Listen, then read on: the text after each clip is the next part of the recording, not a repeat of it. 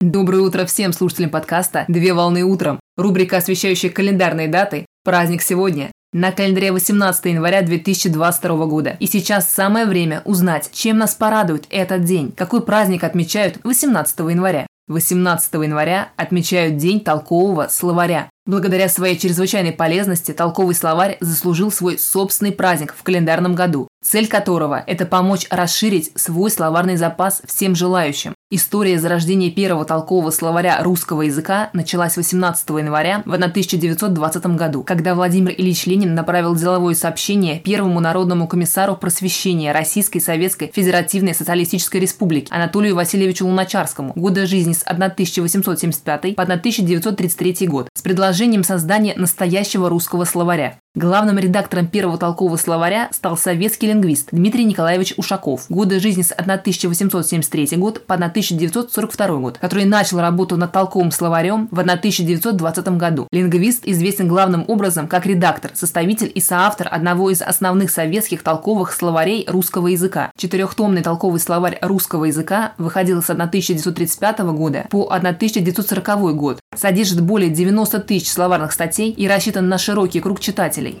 Над созданием словаря под руководством главного редактора работали замечательные ученые, такие как советский лингвист-русист и литературовед Виктор Владимирович Виноградов, годы жизни с 1895 по 1969 год, признанный глава отечественного языкознания, советский лингвист и литературовед Григорий Осипович Винокур, годы жизни с 1896 по 1947 год, историк литературного языка, а также знаток стилистики и культуры русской речи, советский лингвист Сергей Иванович Ожегов, годы жизни с 1900 по 1964 год, который впоследствии стал автором знаменитого однотомного толкового словаря русского языка в соавторстве с советским лингвистом Натальей Юльевной Шведовой, годы жизни с 1916 по 2009 год. День толкового словаря является поводом для того, чтобы начать развивать свою речь, узнать новые, ранее неизвестные синонимы, любимых и чаще всего употребляемых слов, которыми при возможности можно дискутировать, парировать и обсуждать важные вопросы и темы.